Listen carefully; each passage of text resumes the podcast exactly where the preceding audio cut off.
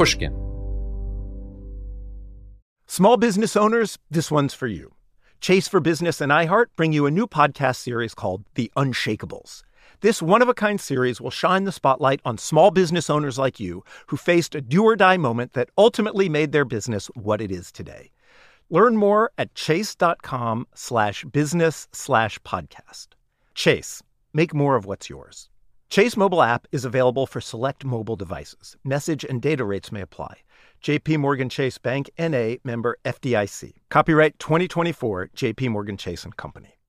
With Lucky Land Slots, you can get lucky just about anywhere. Dearly beloved, we are gathered here today to... Has anyone seen the bride and groom? Sorry, sorry, we're here. We were getting lucky in the limo and we lost track of time. No, Lucky Land Casino, with cash prizes that add up quicker than a guest registry. In that case, I pronounce you lucky. Play for free at Lucky Land Slots dot com. Daily bonuses are waiting. No purchase necessary. Void where prohibited by law. eighteen plus. Terms and conditions apply. See website for details. One of the best shows of the year, according to Apple, Amazon, and Time, is back for another round. We had a big bear of a man who was called Mal Evans, who was our roadie, and uh, I was coming back on the plane, and he said, "Will you pass the salt and pepper?" And I misheard him. I said, "What? Sergeant Pepper?" Listen to McCartney: A Life and Lyrics on the iHeart Radio app, Apple Podcasts, Amazon Music, or wherever you get your podcasts.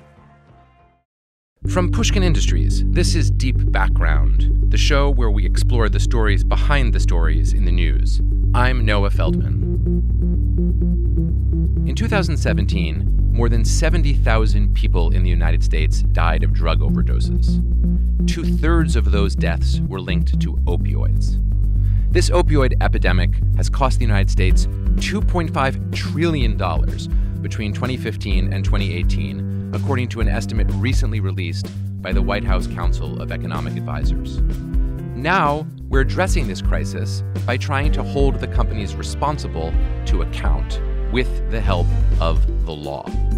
In order to begin to understand how it's going, it's worth looking back to the tobacco litigation, which is the last time that the United States tried to address a major public health crisis via lawsuits and litigation. That litigation took place mostly in the nineteen nineties. And the way it happened is that in almost every state, the attorney general of the state, a government official, filed a lawsuit on behalf of the state against the major tobacco-producing companies like Philip Morris and R J Reynolds. Then what happened is that all of those lawsuits, forty-six in total, were brought together by the courts and settled in one fell swoop. The result was that there was a tremendous transfer of money from the big tobacco companies to these forty-six states, in which, in principle, the tobacco companies compensated the states for the money that they had spent in dealing with the consequences of people using tobacco. On the one hand, that settlement satisfied both the state attorneys general and the tobacco companies.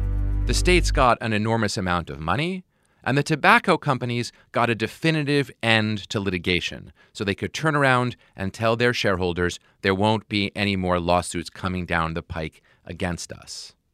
Yet, at the same time, the tobacco litigation raised a deep and fundamental question of whether the distribution of money that took place was fair.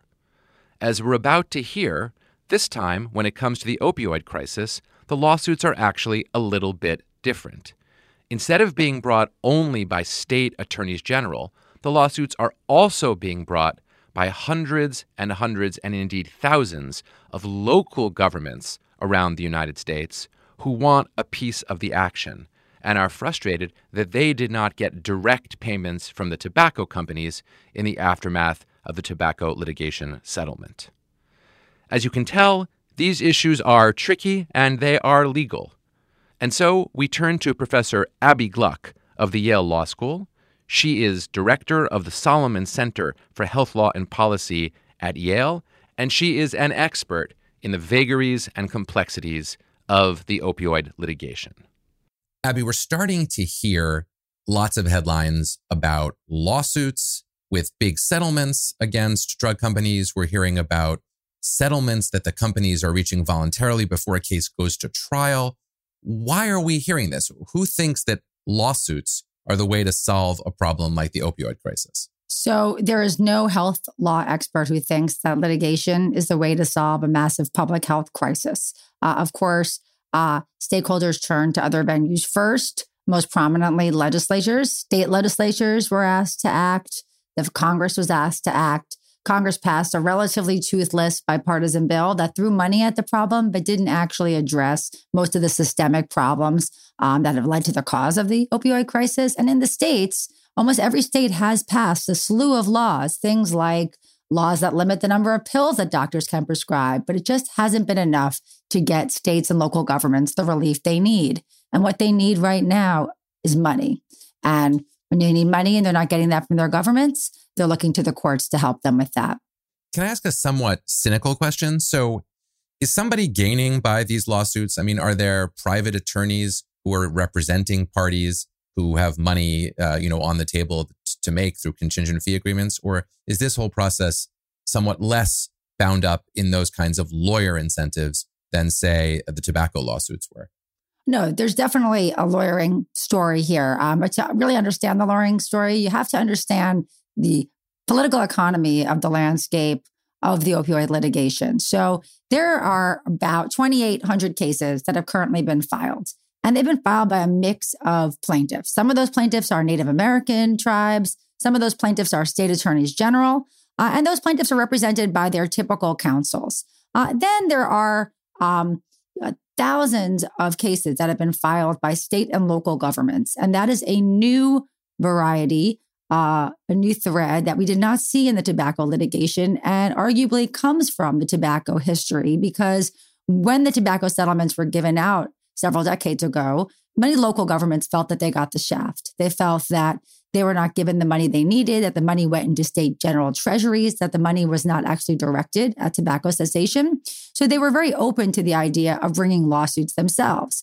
The plaintiffs' bar approached uh, those state, uh, those local governments, offered to represent them on a contingency fee basis, so it's effectively risk-free, and have brought those cases into court. And that is why you're seeing thousands of cases brought by local governments as well as state attorneys general. And to be frank, many of the state attorneys general are very unhappy that there is this local thread to the litigation, because they have made the argument that they're the ones who are supposed to be suing on behalf of the state. They're the ones who are supposed to be negotiating with these companies.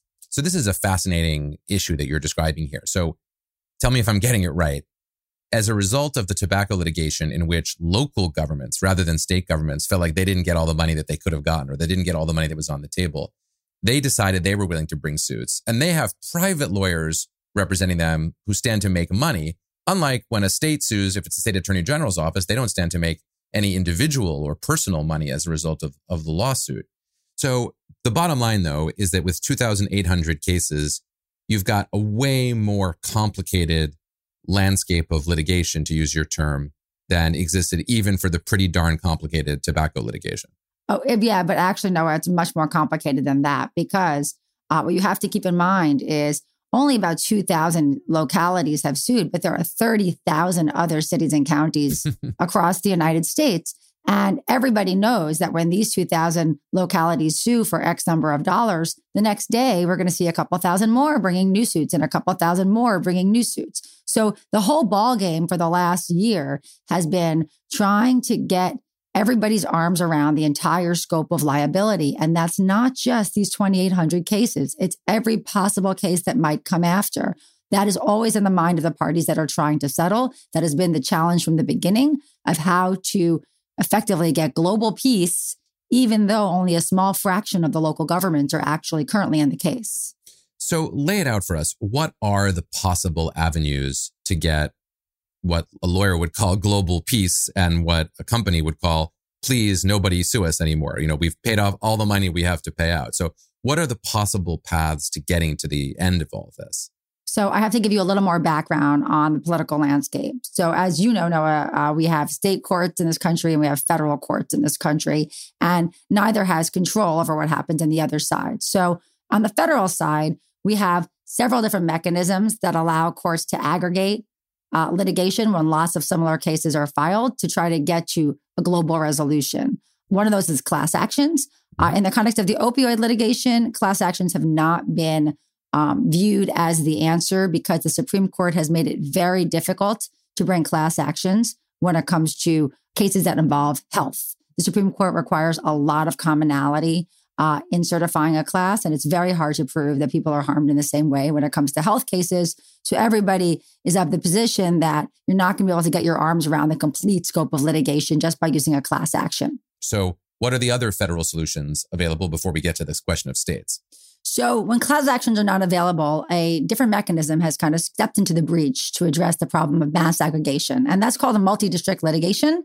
Uh, it's a uh, comes from a federal statute, twenty-eight U S C fourteen oh seven, that was passed about fifty years ago to deal with a very different problem of utility litigation. In the last couple decades, multi-district litigation has been resorted to when class actions are not available. And the way it works is that it allows the consolidation in a single federal courtroom for pretrial resolution of similarly situated claims filed across the country. The key is that it's pretrial resolution. A class action goes to the ultimate trial, the ultimate settlement.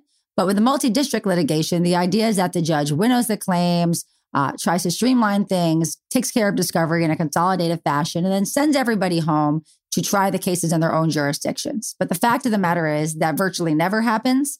The very fact that big cases are consolidated into an M D L in the first place generally uh, signals that everybody thinks a trial or individual trials are unrealistic.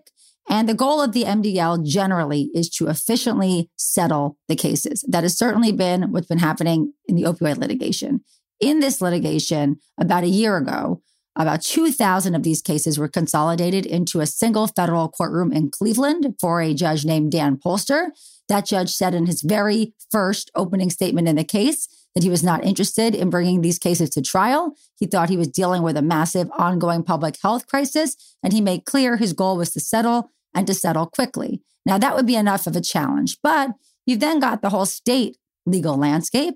There are several hundred, about four to five hundred state cases that have been filed by state attorneys general and other plaintiffs, including some localities, some cities and counties in their state courts. And the federal court has no power, no jurisdiction over those four to five hundred state cases. So even if you could get a settlement in the M D L in Cleveland in that big case, you're not going to have a global settlement because there's still going to be several hundred cases left out in the state court system. So you're in Cleveland, you're a defendant, you're trying to settle these claims, you want to get global peace. Without the class action, the parties in Cleveland had to get very creative. Over the summer, by most accounts, it appears that they put their heads together and effectively innovated a brand new form of civil procedure. They have suggested that there should be something called a negotiation class. It's inspired by a class action. And the idea is that they're making the argument that the localities in the M D L are sufficiently representative of those in the rest of the country that once notice is given to all of the localities across the country, these localities can negotiate on behalf of everybody else and settle these cases on behalf of all relevant counties, even the ones that are not yet in this litigation. Now, that's that's fascinating. This is this is very, very important. And I want to pause here because, you know, from the lawyer's standpoint, everything you're saying crackles off the page. But I want us to be clear for non-lawyers who might be listening. If if you're still listening, non-lawyers, please don't please don't turn the dial. Um, what is going on here? And here's what I think would be a useful piece of background. I think if you don't go to law school, you hear the words class action, you think that's something that plaintiffs want. You think that it's people who are doing the suing who like the idea of a class action because they can combine together the claims of lots of different people and get a lot of money instead of a little bit of money. But once you enter the incredibly arcane and complex world of class actions, what you discover is there are also lots of circumstances where the defendants, the ones who have done the harm and are being sued, love class actions because what they want is for the case to be over. They want to turn around and say to their shareholders, we've done everything we're going to have to do. We've paid out our last nickel. And now we can get on with the business of being a company again without having these big overhanging potential civil liabilities. So In the absence of the opportunity for a class action, the defendants, and correct me if I'm going wrong here, Abby, really are trying to find some way to be sure that it's all over, that they won't settle with one group of people and then have another group of people appear and say, hey, guess what? Now we're suing you. And it sounds from what you're saying like they're trying to invent on the fly some new legal technology that will allow them to be sure after they've settled cases that there won't be new cases arising. Am I getting that right? Yeah, I think that's right. I, I would I would uh, amend it slightly. Uh, I, I think it was a, a very long thought out process that was over the summer. So not on the fly, but also not novel to the M D L. So multi-district mm-hmm. litigation, because it is this, you know, Wild West form of civil procedure that stepped into the breach to solve a problem that it wasn't really designed to, is known for innovating new procedural mechanisms. This is definitely that on steroids, probably the most extreme version of creative procedural innovation that we've seen in M D L, but it's not unprecedented in the sense that that's what M D Ls do. That's why some people love them. That's why some people think they're lawless. But yes, the parties got together and they said, we need a way to get global peace. We need a way to basically settle this case on behalf of the entire country, even though only a slice of local governments are actually in the case so far. We need a way for it to look fair. So we are going to create something that looks like a class action, even though we can't have a class action. We're going to send notice to thirty thousand local governments over the next two months and tell them, we're going to negotiate on your behalf unless you opt out. And once they opt in, uh, we're going to settle the case and hold everybody to that. Now, if that seems wild, it is. But remember, in a regular class action, that's also what happens. Once you put notice out and certify the class, you can resolve a case on behalf of all of those parties, the ones in the courtroom and the ones who aren't in the courtroom. That's so what they're trying to do. So will it will work? Will it work? I think, I think the big danger is that it's going to be tied up in litigation for a very long time. So I would not be surprised um, if this question, can there be such a thing as a negotiation class, makes it up to the Supreme Court. The reason it wouldn't is that most of the parties in these cases like it, right? The defendant and the plaintiffs want such a resolution. The state attorneys general have been the ones that are the most opposed thus far. They don't like it because it gives their local governments a mechanism to settle these cases, even perhaps before the state A Gs can get their own settlements. So if we see these cases going up, it's going to be, I think, in large part pushed by the state attorneys general trying to get some opposition to these cases in front of the Supreme Court. The other issue is that you have to have a settlement number for a negotiation class to work. We need two pieces. We need this new form of civil procedure to be upheld, uh, and then we need to get to a settlement in the, in the second place. Can I ask, this is obviously a very ballpark question. As I, as you point out, negotiations can break down at any moment. But what's the order of magnitude that a settlement would take? How many billions of dollars are we actually talking about? So I don't think anybody really knows. The complaints that were filed in these cases did not ask for any specific numbers. Uh, so we're talking, you know, it would be surprising if the number was less than fifty billion. And most likely in the end, it'll be something higher than that. But again, it's it's, it's risky to hazard a guess. So when that money, if, when and if, obviously it's a big if, if there is some kind of a settlement going from the companies that manufactured the opioids to cities, towns, and states, what in the real world is likely actually to happen to that money? I mean, some of it obviously will go into general budget in places that have overspent their existing budgets trying to deal with the fallout of the opioid crisis. But will there be any prevention element there? Is it all going to be just to play catch up against past damages? In the real world, what, what will all that money mean?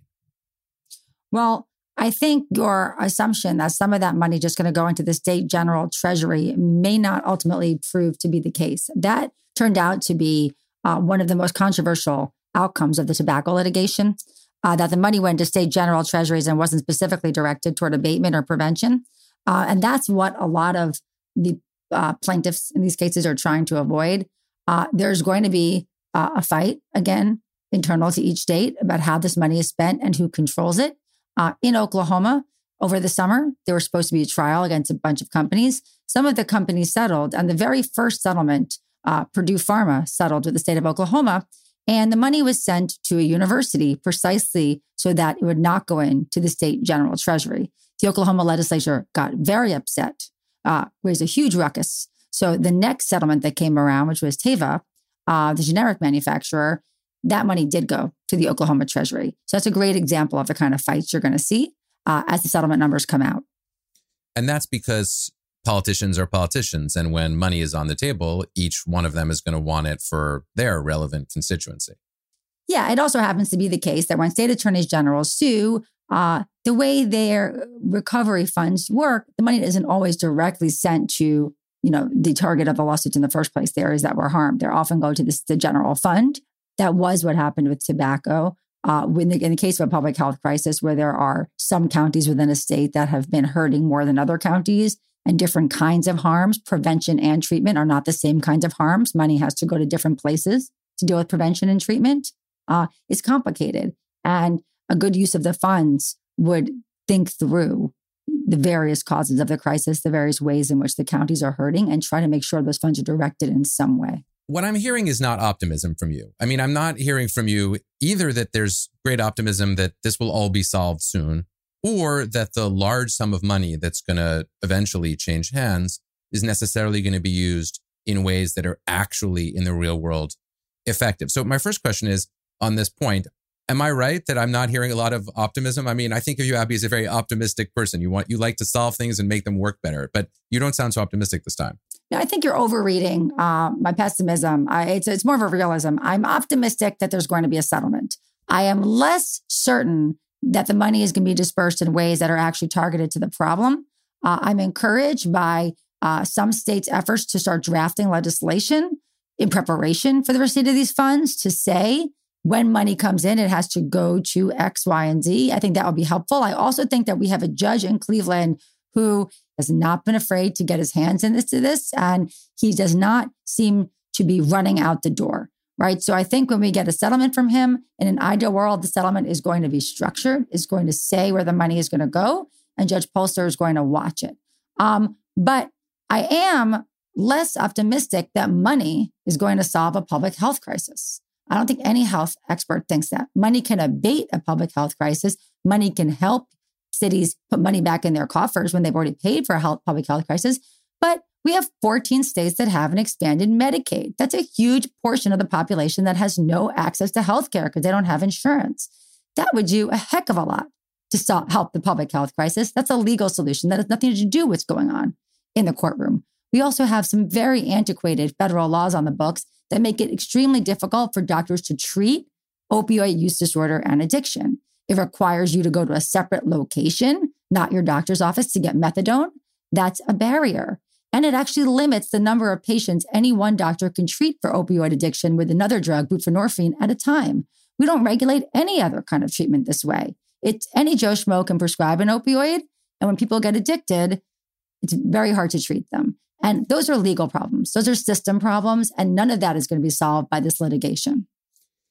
Does any other country on earth think that litigation is even part of the way you should go about addressing crises like these? Or is this a craziness that is distinctively American?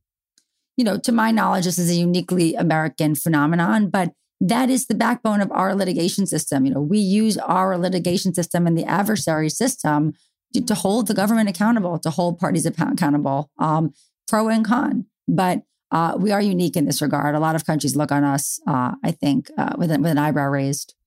I mean, I think it might have to be more than an eyebrow as, as we walk into this crisis. Do you have any faith that when there is some other similar crisis, the next public health crisis generated by big companies of some kind or another, that they would take a deep breath before trying to make a lot of money on a product like tobacco or like opioids, thinking somewhere down the road, we're going to have to pay a very high price? Or do you think that rational, you know, money maximizing corporate actors in the future would say, you know what, it's always a question of rolling the dice here in the United States. And we always know we could get sued whether we did anything bad or not.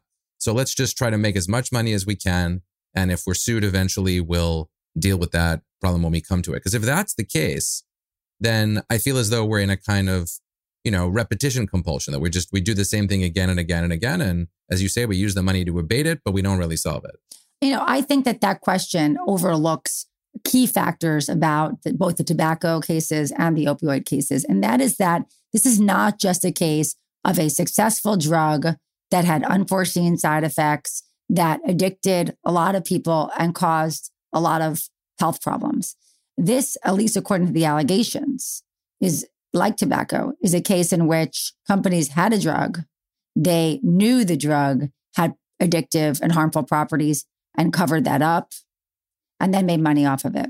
So it's not just litigation that is a deterrent.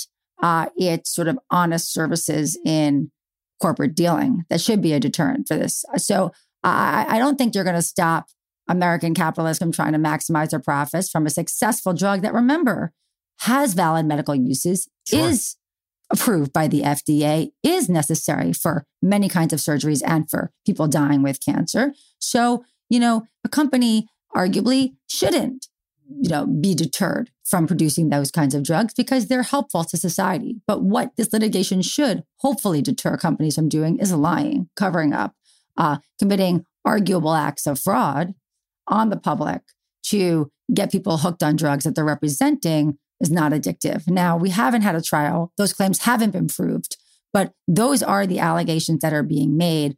Those are the kinds of things that were particularly damaging to Johnson and Johnson when they went on trial in Ohio and some in Oklahoma, and some public documents came out. I think that's why we're seeing this move towards settlement. Uh, these companies don't want to go on trial. They don't want to incur the kind of reputational harm that would come from not from trying to maximize profits, but from covering up harmful aspects of a drug that they're aggressively marketing and not telling anybody about. I think that's a deterrent. I hope that's the deterrent. And we'll have to see uh, if the numbers are big enough to make that happen.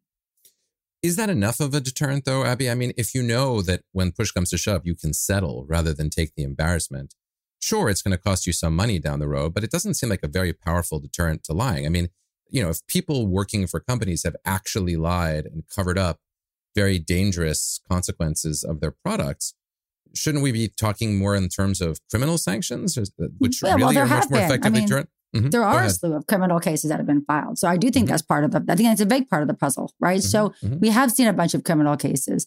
We also are seeing companies going out of business over this. Purdue Pharma is going to go out of business over this, right? Mm-hmm. So um, if that's not enough of a deterrent, then we need sort of a, a wholesale revamping of our, of our legal system. But hopefully criminal charges, reputational damage, and the potential for going out of business should be enough to get companies to act. Last question, Abby. So all of what we've been talking about is about trying to hold the pharma companies liable for what they've done.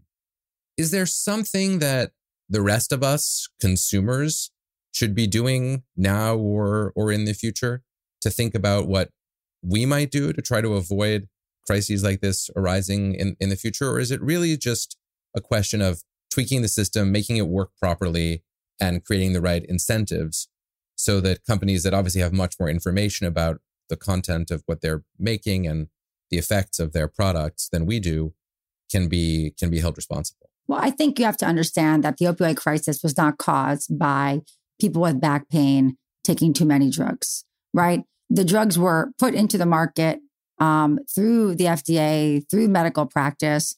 Uh, people did become addicted to them, but then they were diverted uh, to recreational use. That recreational market picked up significantly. People saw an opportunity. Uh, cheap synthetic versions of that drug were then brought in, just like other drugs like heroin, right? It's not that different.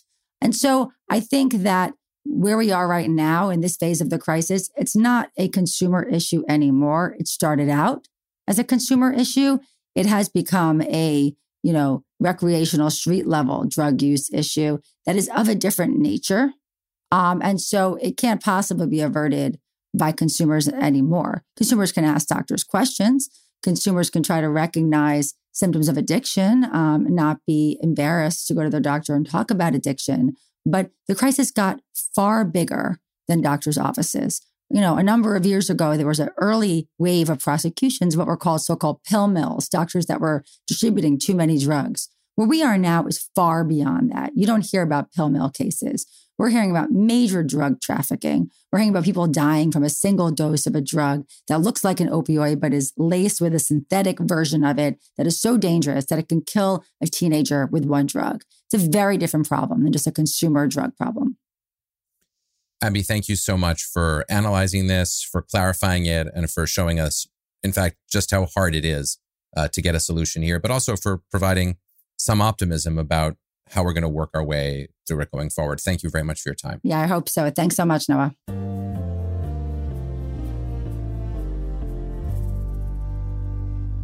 Lucky Land Casino, asking people, what's the weirdest place you've gotten lucky? Lucky? In line at the deli, I guess? Aha, in my dentist's office. More than once, actually. Do I have to say? Yes, you do. In the car, before my kids' P T A meeting. Really? Yes. Excuse me, what's the weirdest place you've gotten lucky? I never win and tell. Well, there you have it. You can get lucky anywhere, playing at Lucky Land Slots dot com. Play for free right now. Are you feeling lucky? No purchase necessary. Void where prohibited by law. eighteen plus. Terms and conditions apply. See website for details.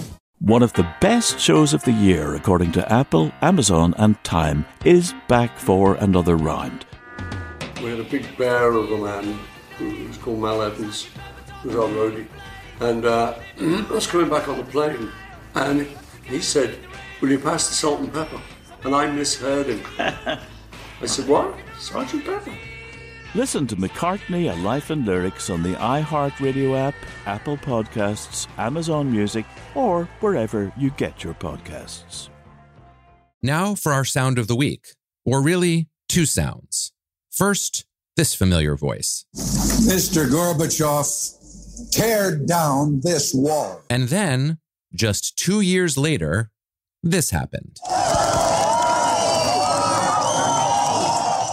That was the sound of celebration almost exactly thirty years ago when the Berlin Wall, in fact, was breached and people began to be able to move freely back and forth between West and East Berlin. This thirtieth anniversary is really, in a sense, the anniversary of the end of the Cold War. And it raises a fascinating question. Who won? To listen to Ronald Reagan tell it, it was the West that won with its distinctive combination of free market economies and liberal democracy. And that's the narrative that caught on in much of the world in the aftermath of the Cold War. It's certainly the narrative that caught on in the West, the side that thought of itself as having won a victory. Today, it's not so obvious who won the Cold War. It is still pretty clear that communism as an economic system did lose to capitalism. After all, in the direct aftermath of the fall of the Berlin Wall, the entire Soviet bloc gave up on communist economic organization and headed in the direction of a market economy. Meanwhile, in the same years, the government of China, though in theory remaining communist, adopted what is essentially a capitalist version of state-owned business.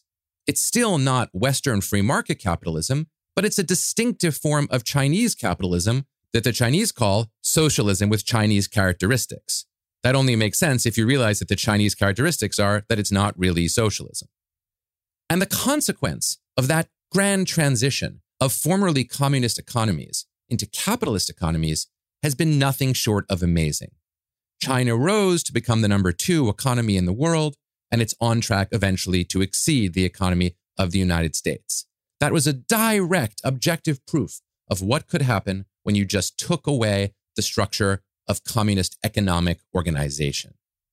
No one today is a serious communist from an economic standpoint.